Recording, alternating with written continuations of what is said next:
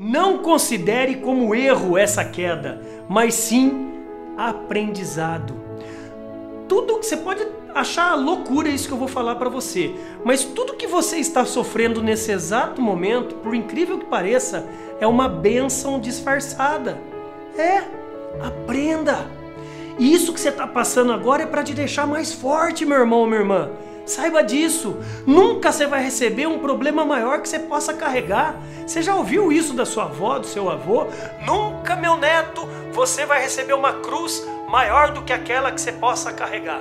Exatamente. Então, tudo isso que está acontecendo é o que eu estou aprendendo com isso. Pare de falar por quê, mas sim pergunte o para quê.